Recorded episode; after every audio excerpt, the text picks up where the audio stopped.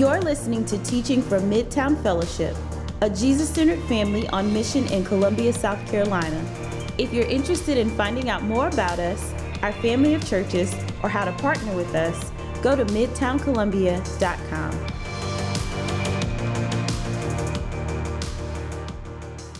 Amen. If I haven't had the chance to meet you, I go by Ant. I get the privilege of serving as pastor here at Midtown Two Notch. If you're a guest that's here worshiping with us today, we are very glad that you are here. Just want to extend a special welcome to you, let you know that we're glad that you chose to worship with us uh, this morning. We're right in the middle of a series we're calling In Columbia as it is in heaven. Again, in Columbia as it is in heaven, as we are looking into growing as ambassadors for Christ, as those whom He has transformed, made new and now live as his sent people to represent him in this world that we live in. That we're actually citizens of the kingdom of heaven, serving here to see Columbia look more and more like our homeland, which is heaven and the kingdom of God. We've said before that we do not see our primary means of making disciples in this world as by having powerful sermons, but instead having people who are empowered by the Holy Spirit that are sharing the good news of Christ with our city.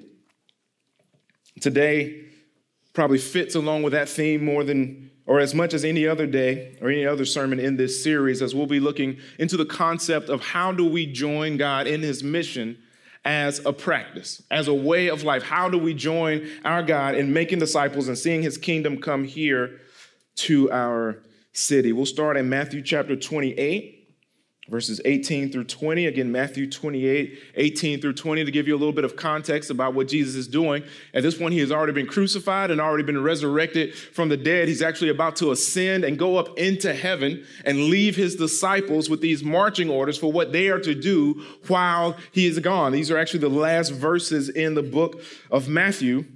Again, right before our Lord ascends into heaven, he says this, verse 18. And Jesus came and said to them, All authority in heaven and on earth has been given to me.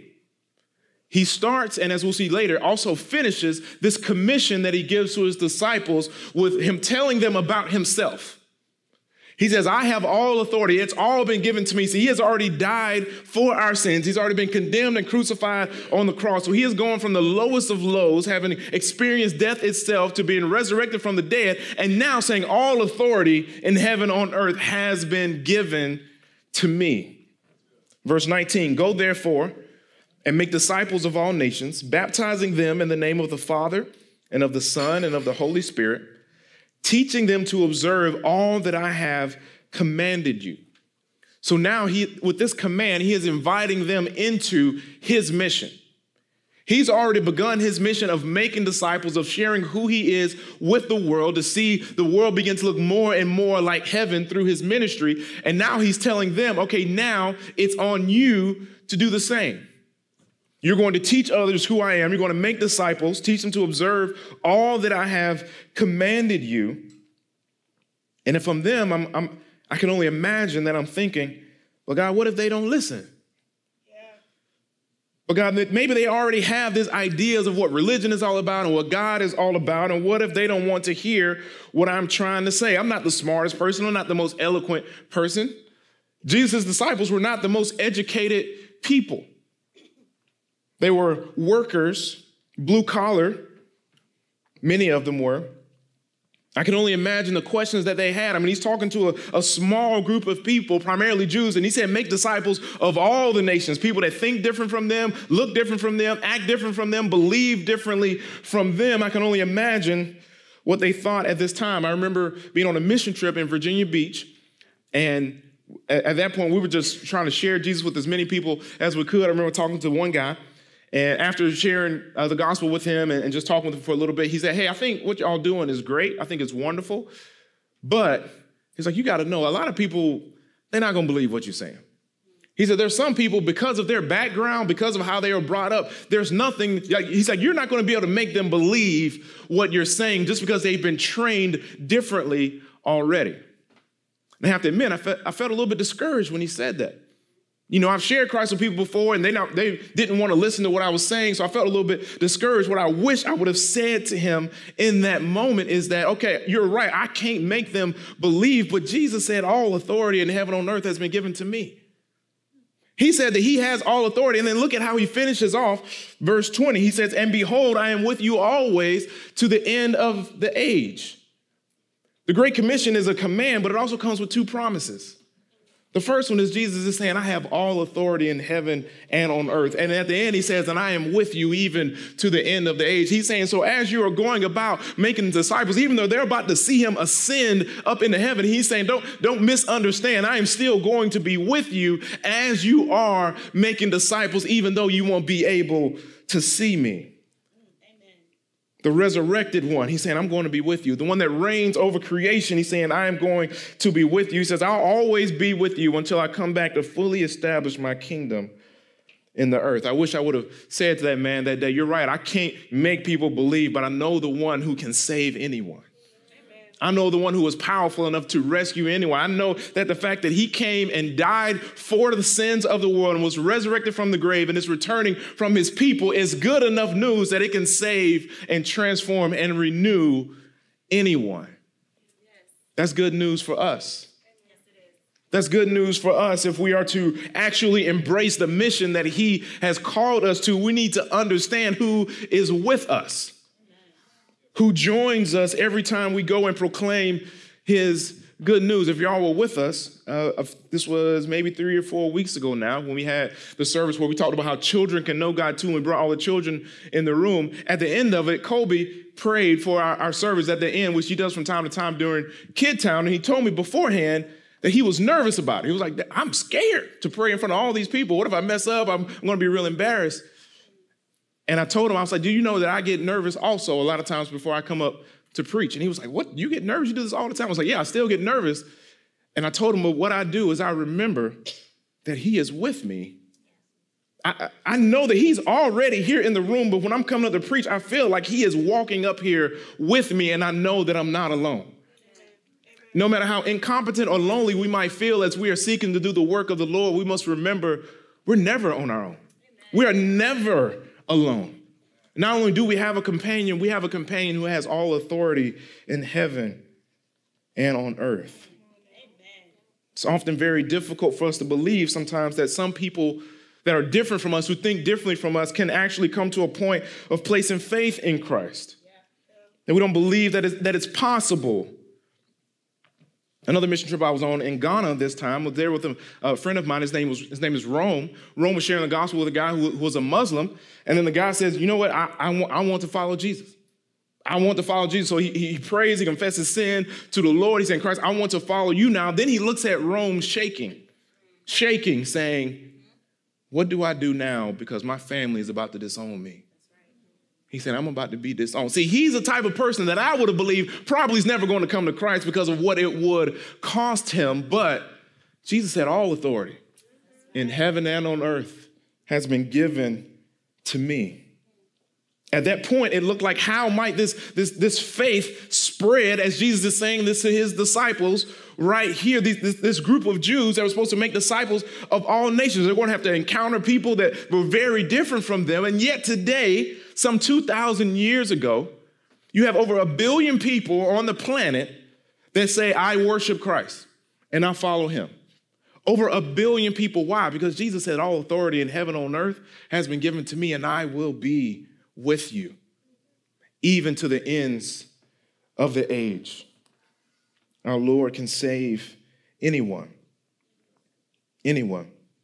And in his infinite wisdom, he uses different means to save different people. If I had everyone who's a follower of Jesus in here share what happened that led to them becoming a believer, all of us would have different stories. Jesus used this, Jesus used this person, Jesus used my family. I was on a college campus. I was just wilding out, and then I started remembering all the things that I had learned about Christ, and he saved me.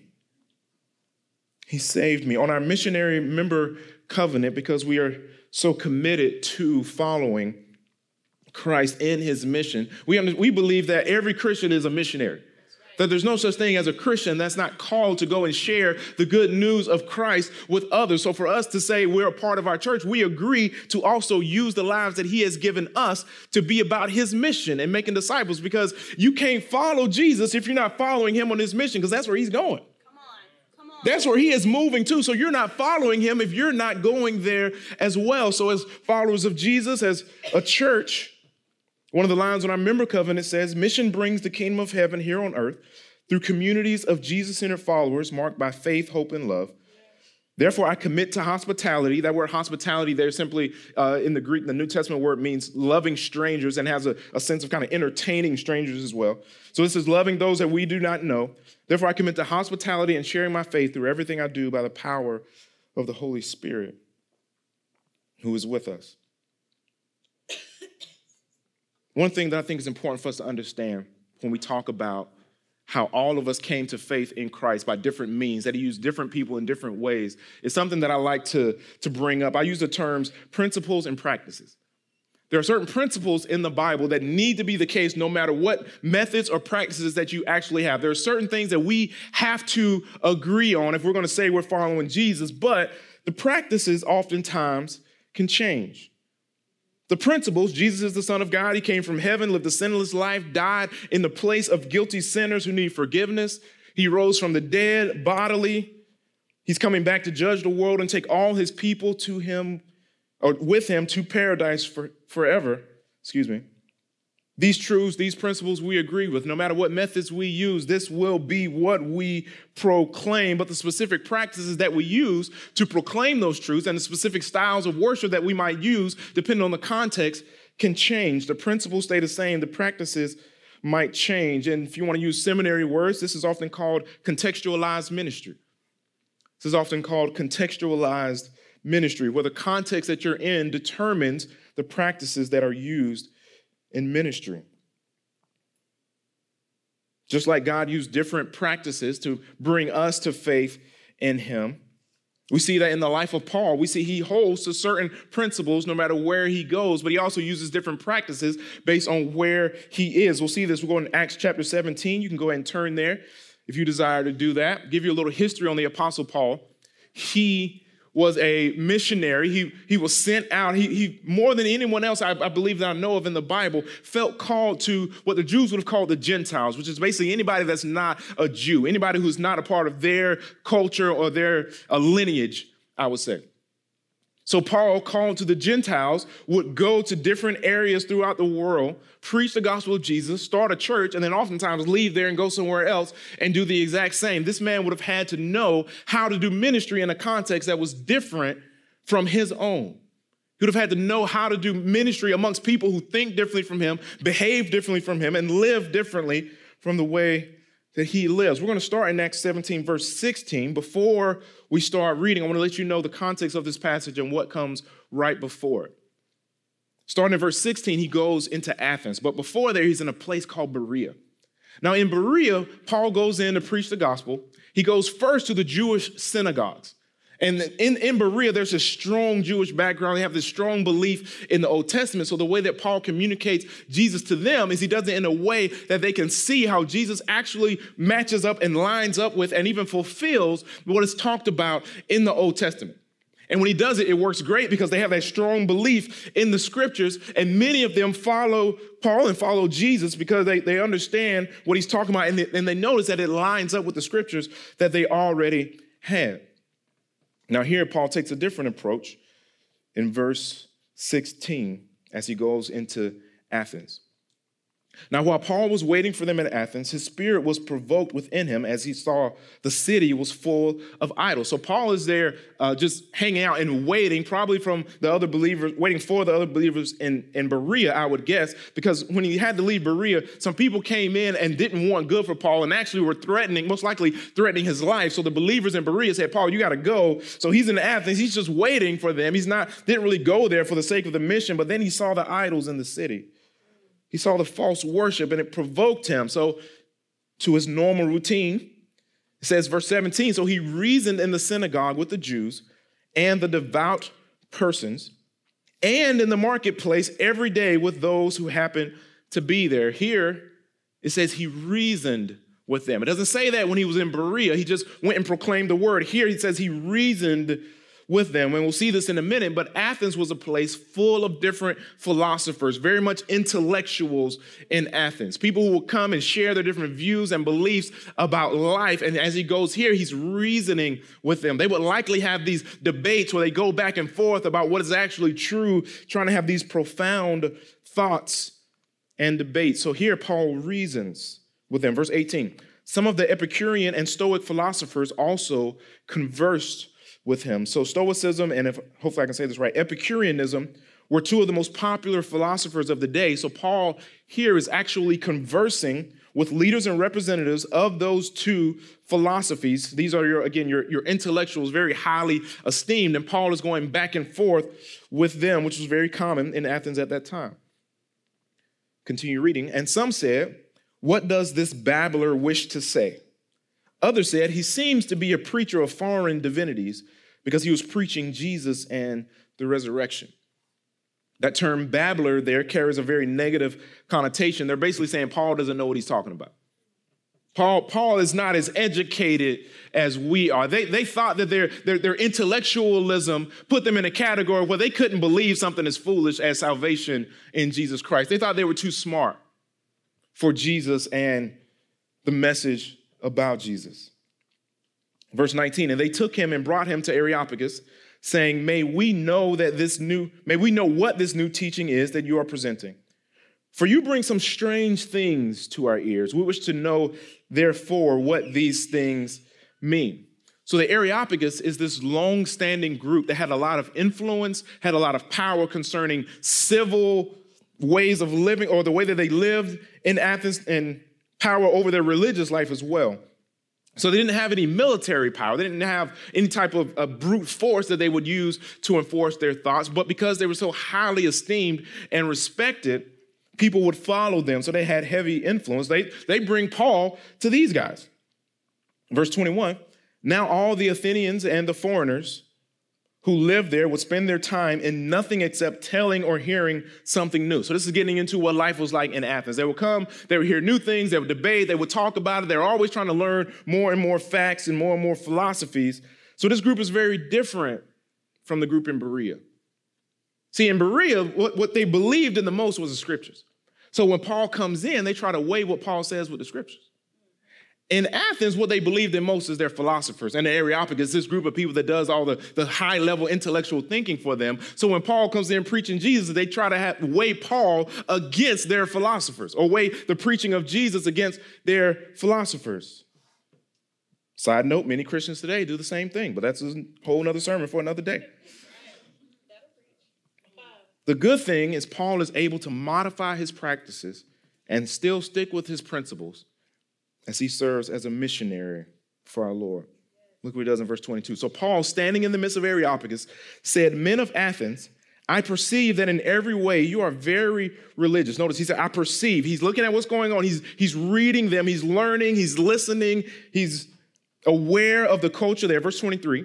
For I passed along and observed the objects of your worship. Paul is perceiving and observing what's going on there. This is going to affect the way that he shares Christ with them. He says, And I found also an altar with this inscription To the unknown God, what therefore you worship as unknown, this I proclaim to you. So Paul goes in, he's perceiving, he's learning, he's observing. We're going to see this affects the way that he shares Christ with those that are there. Now remember, he just pointed out to them that they had an altar to a God they didn't know. Basically, they had a bunch of gods, that, false gods that they worshiped, and it was like, maybe we missed one, so we're gonna put an altar right here for the one that we don't know who he is, because we don't want to offend any God that we have not acknowledged. So Paul lets them know that he notices you got an altar to a God you don't know here, right? This is his inroad, verse 24. The God who made the world and everything in it, being Lord of heaven and earth, does not live in temples made by man nor is he served by human hands as though he needed anything, since he himself gives to all mankind life and breath and everything. He's reasoning with them. Okay, you got your gods here, right? They live in temples you made. You gotta, you gotta also understand they would make they would make these idols out of like silver and gold and maybe stone. And he's looking at him, he's like, wait, but you gotta make your God? Like you, You are making with your hands, your God needs your hands. This doesn't make sense. Then you jump down to verse 28. You see how he continues to make his argument based on where they currently are and their context. Verse 28 For in him we live and move and have our being. I know that resonate with some of y'all because y'all heard that coming up like I did. I know, I know, I can feel it on you right now. In him we live and move and have our being, as even some of your own poets have said. For we indeed for we are indeed his offspring. If you are looking here at your physical Bible, you probably notice that the, the formatting of these verses are a little bit different. It's also, you'll see a similar format in the Psalms as well. When the Bible is quoting or writing poetry or poetic literature, they'll often change the format and let you know that this is actually written in a poetic style, what you're seeing, because it's hard for us to know that oftentimes uh, through the, the translation. So Paul is actually quoting two Athenian poets or writers and poets to make his point. He's saying, here's what he's doing basically. He's taking what they have, what they know, and what they understand, and using that to lead them to Christ, lead them to understanding Christ. Now, Paul loves to quote the Old Testament, loves to quote the Old Testament, doesn't do it in Athens. When he's in Berea, where they have a strong uh, opinion of the Bible and a high view of the Bible, then he's quoting, then he's leading them in a way that lines up with the scriptures and helping them make those connections. When he's in Athens, when what they care about is their philosophies and their philosophers, he starts quoting some of the people that they listen to and saying, "Hey, you already actually believe this. What you already tr- put your trust in is telling you the same thing that I am telling you. In Him we live, move, and have our being, as even some of your own poets have said." For we are indeed his offspring. Verse 29. Being then God's offspring, we are not to think that the divine being is like gold or silver or stone, an image formed by the art and imagination of man. He's saying, hold up now. You already know, and you already say that in him you live, move, and have your being, and that we are his offspring. We came from him. Then why in the world are you saying that this thing is a God that you made from your imagination and from your hands? Do you see what he's doing? Do you see how he's, he's changing up the way he goes about leading people to Christ based on where they currently are? He's saying, hey, you know this is the case. He doesn't come in, he doesn't come in saying, hey, in the Old Testament say God made the heavens and the earth. So, so why are you acting like this is a real God when you made it? That's not what he does. He believes that. That's not what he does. He says, no, no, you already know, you already know what you're saying don't make sense. You're already aware. You're a walking contradiction. He points out the contradictions in their arguments to lead them to Christ. Verse 30.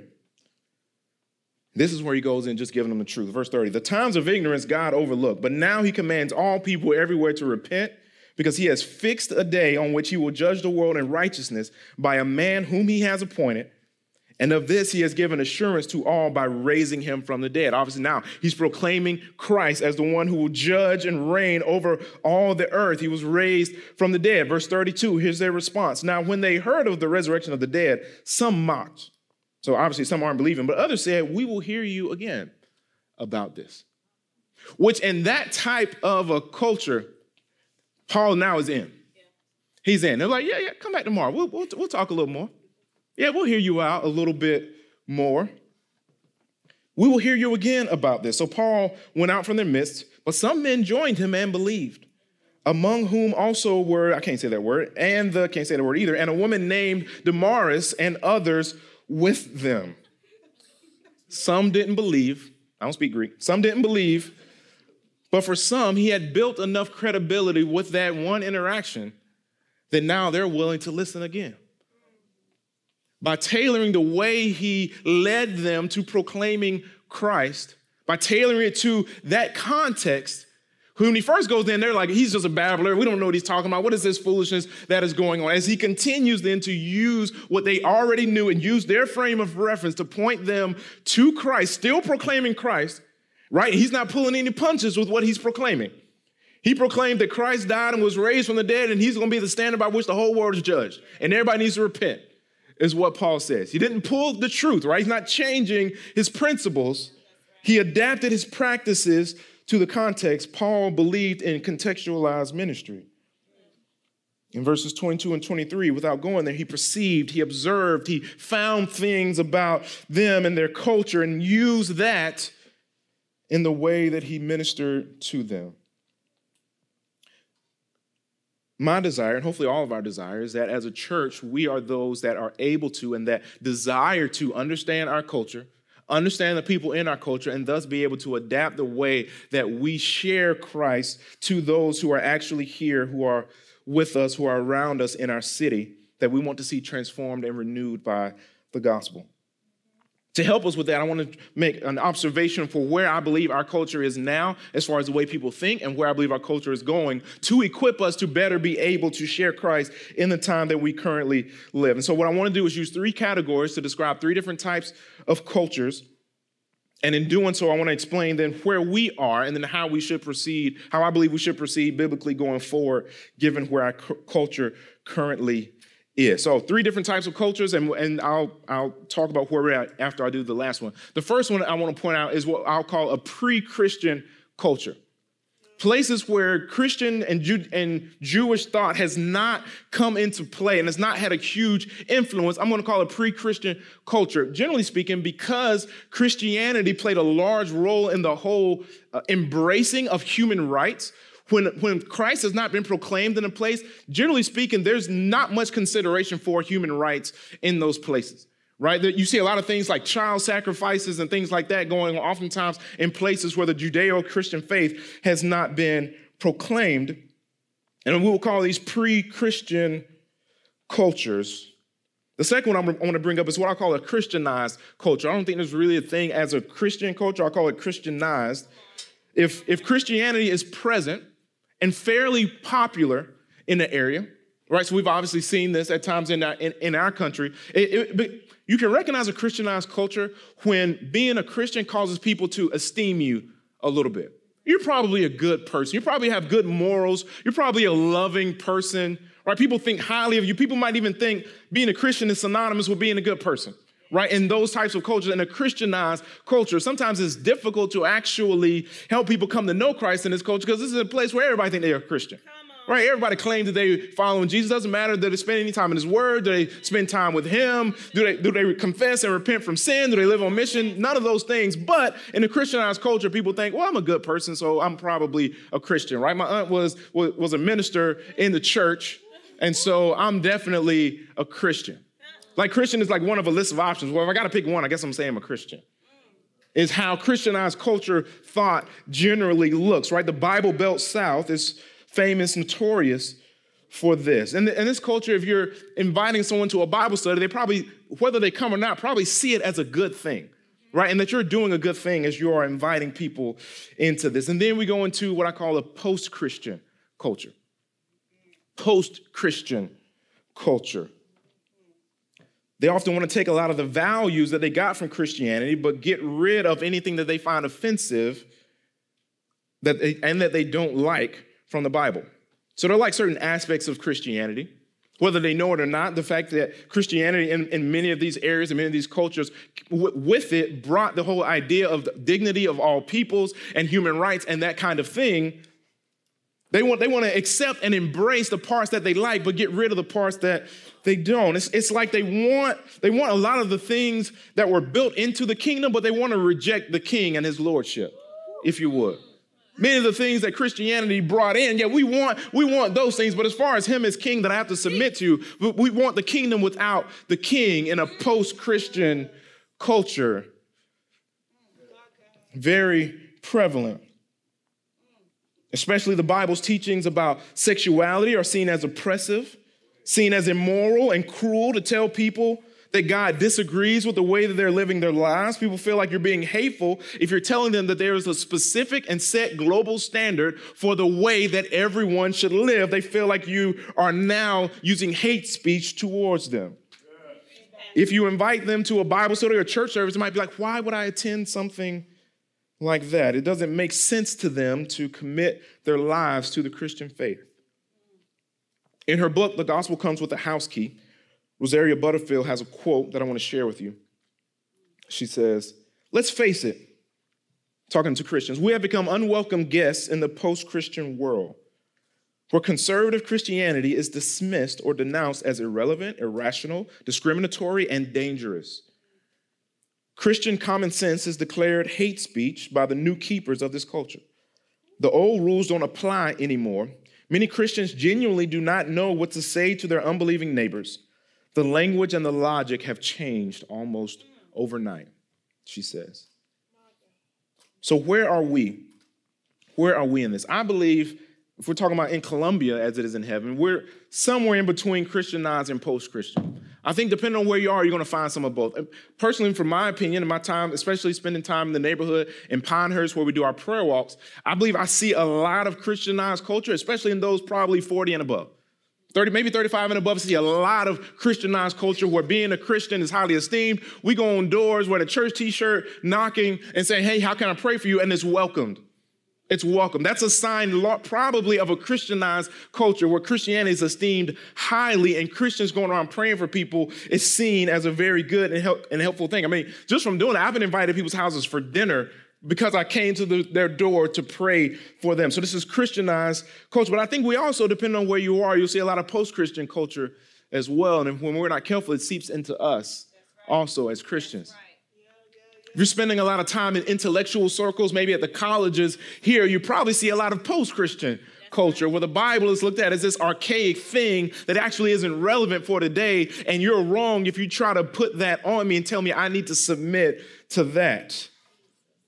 Much influence from post Christian culture. I believe we navigate between the two, and it's helpful for us to realize and understand where we are. So I want to focus on what I'm going to call three practices of hospitality that I believe help us to navigate, specifically in post Christian culture circles, is what I want to focus on today. Because I believe that one is the one that's most difficult for us, most challenging for us, oftentimes in post Christian culture. I said three practices of hospitality. I said other. I said earlier that hospitality, uh, the, the Greek word really, if you break it down, literally means the love of strangers or loving strangers or maybe welcoming strangers. So how do we best love those that are not followers of Christ?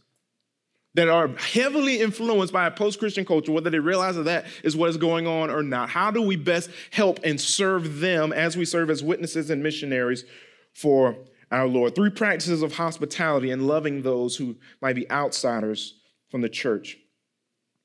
The first one I would say is what you're going to need is interactions that build credibility. Interactions that build credibility. So this is me seeking to get incredibly practical here on what I believe would be helpful for us. If someone has been highly influenced by post-Christian culture and you invite them to a church service, they might say, Yeah, that's great. If that works for you, you do you, but that doesn't work for me, so I'm not going to do me. They might say that. Or they might say, Why would you even invite me to be a part of something like that?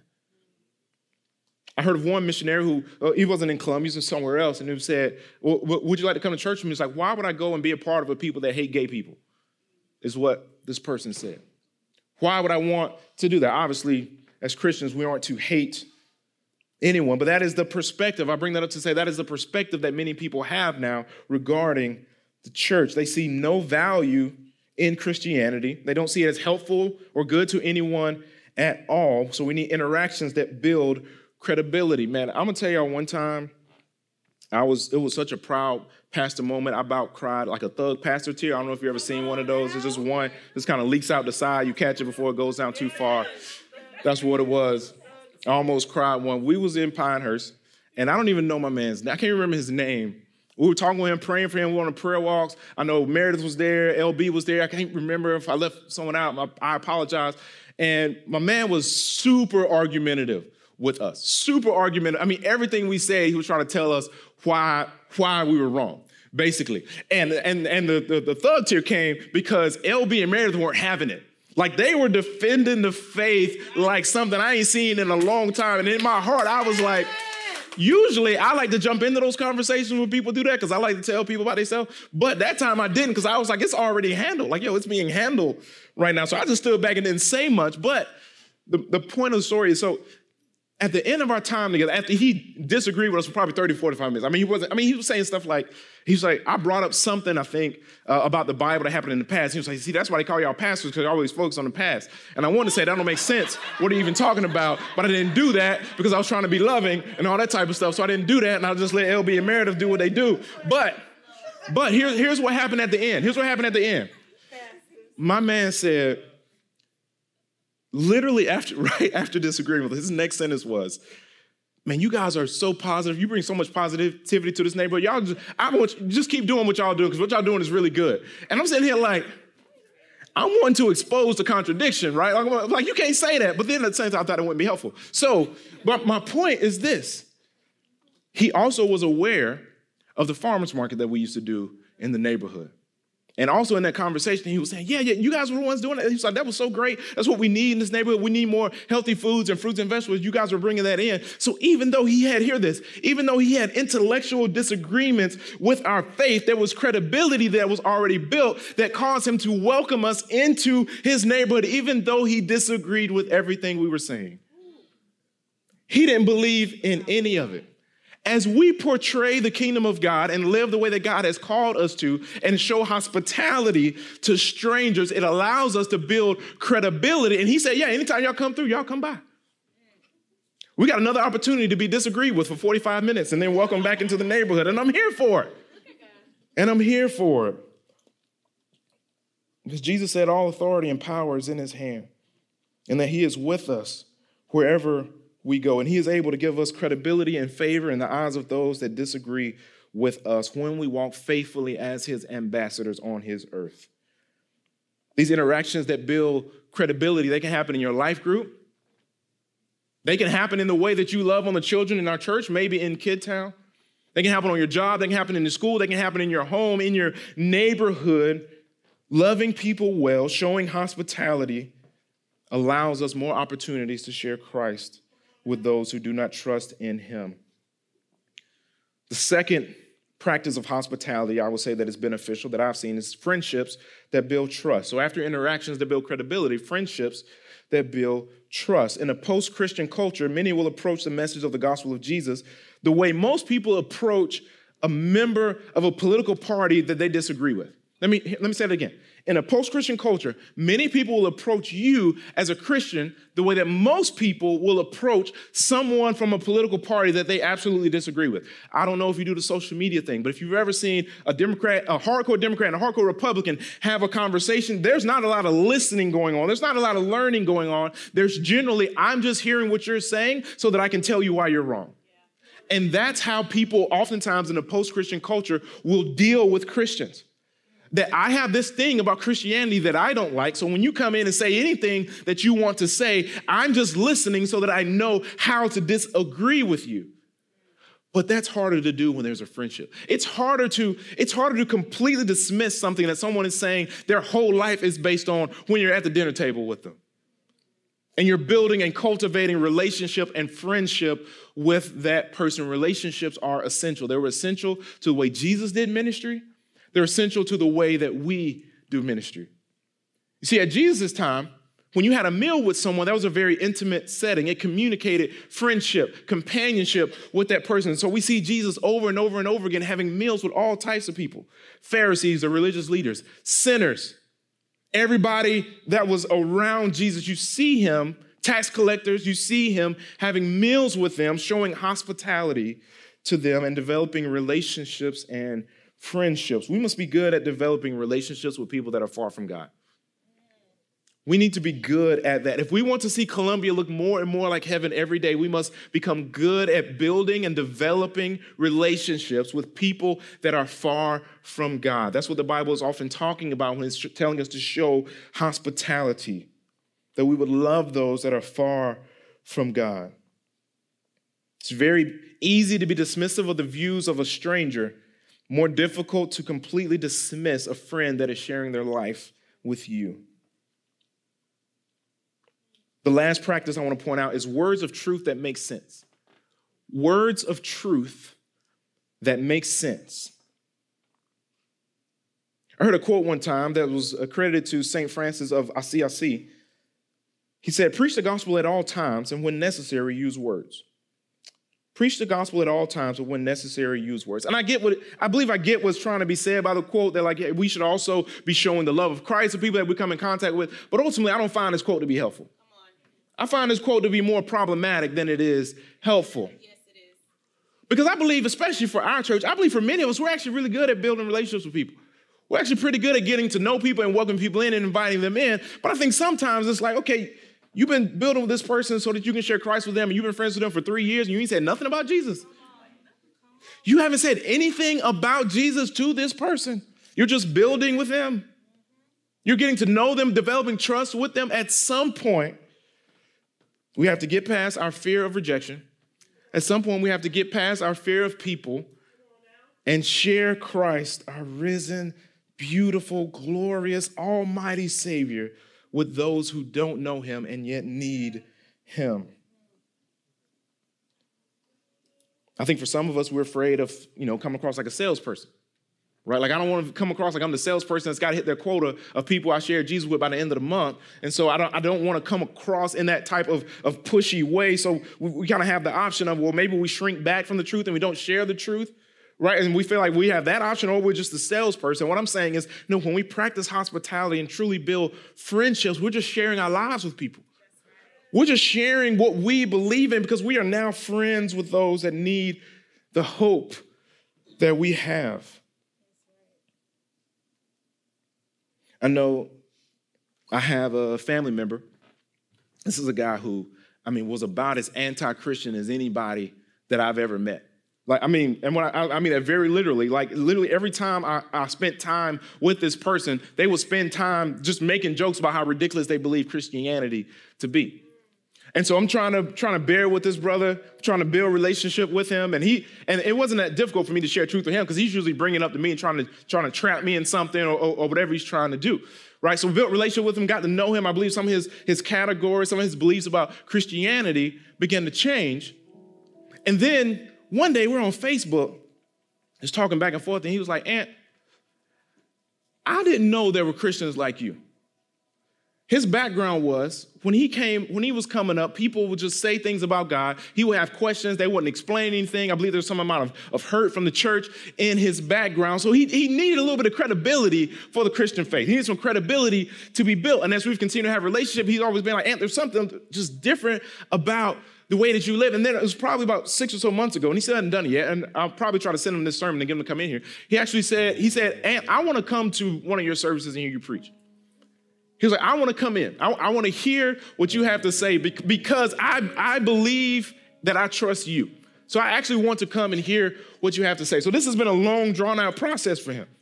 I mean, I've known him for probably about three or four years and trying to continue to build a relationship with him, trying to continue to use words that make sense to him and helping him understand who Christ is, that God actually does exist. And now, hopefully, I'm having more and more opportunities to share Christ with him in a way that he can actually understand. I want to try to equip us just very briefly on one way that I try to do that consistently. I try to use, I try to pay very careful attention to people's hurts and people's hopes. Hurts and hopes. If we truly believe that Jesus is the answer for all the hurt and all the suffering in this world, then it makes sense then that as we understand what people's hurts are, we're able to explain Christ to them on a deeper level. We can help them understand how he is what they're actually looking for. I had a coworker, his name's Daniel, and he I could tell something was bothering him one day. We had a pretty decent relationship, and, and I asked him, man, what's going on? He just shared with me some stuff about his family that was really difficult. He was going through, and I asked him, i'm okay, he's sharing a hurt with me. And so I asked him, how do you deal with that pain? How do you, what do you do when you feel that type of pain? So we were in the gym, and this, and, and this culture, this, what he said completely makes sense, even though it might sound foreign to some of us. He said, I don't know, man, I just work out harder. I just try to push myself harder to, to, deal with it. And that's how I deal with family brokenness that is hurting his soul. That's all he has. More leg presses, more squats. This is the this is the depth of what he has to deal with the deep pain in his life. So I simply said, Can I share with you what I do, what I go to, where I find strength, where I find comfort in times that are really difficult? And I was able to reveal to him how I run to Christ and why I put my trust and hope in him. I had another client she was wanting to, to, have a baby. She's a single woman. She wanted to have a baby extremely bad. And she was just saying, I feel like my life would just be better. It would just be okay if I was just able to have a baby. Biblical hope is not, I'm hoping something's going to happen. I'm wishing something is going to happen. Biblical hope is the thing that I'm believing in that will make me okay, that will make me all right. That's what hope is in the Bible. And literally in the middle of a workout, and she was explaining this to me, I said, That's not going to do for you what you think it is. That's not going to do for you what you think it's going to do for you. And literally from then on, she's just asking me, What do you mean? What are you talking about? What are you saying? What? And so she's now asking me to share with her the hope that I have. And if Jesus is actually our true hope, actually what makes us okay and what will make our world okay, then it makes sense that we would listen to people's hopes and let them know that that won't do for them what they think it will do for them, and then share what can actually do for them what they are looking for, where, where true hope is actually found. If we want to grow as missionaries who are able to share truth that makes sense, I believe as we know what people's hurts are, what people's hopes are, we're able to give them actually true hope and the one that came to take away all of their hurts, that cares about their hurts in this life and takes away their hurts for all of eternity. In a few moments, we're going to approach the communion table where we remember that our Savior took our hurts upon himself, suffered in our place, and gave us hope that he will one day finish his work and bring us to be with him. I'll pray for us and we'll open the communion table and partake in communion together. Father, thank you for being with us through the end of the age. Father, we thank you that all authority, all power in heaven and on earth has been given to you. Father, will you help us to remember as we as we stand and contend for your word, as we stand and contend for our faith, will you help us to remember that you are always with us? Will you prevent us from letting fear of man or fear of being rejected by people? Will you prevent us from allowing that to cause us to shrink back from your word, from sharing truth with those that need you? And Father, will you help us to be like your like the apostle Paul? Who perceived, who observed, who found out things about the culture, who, who was very aware of what was going on around him, and used that as a means of sharing you with those that need to know you. Will you help us be those that share real hope to real hurting people in this world? It's in Christ's name I pray. Amen.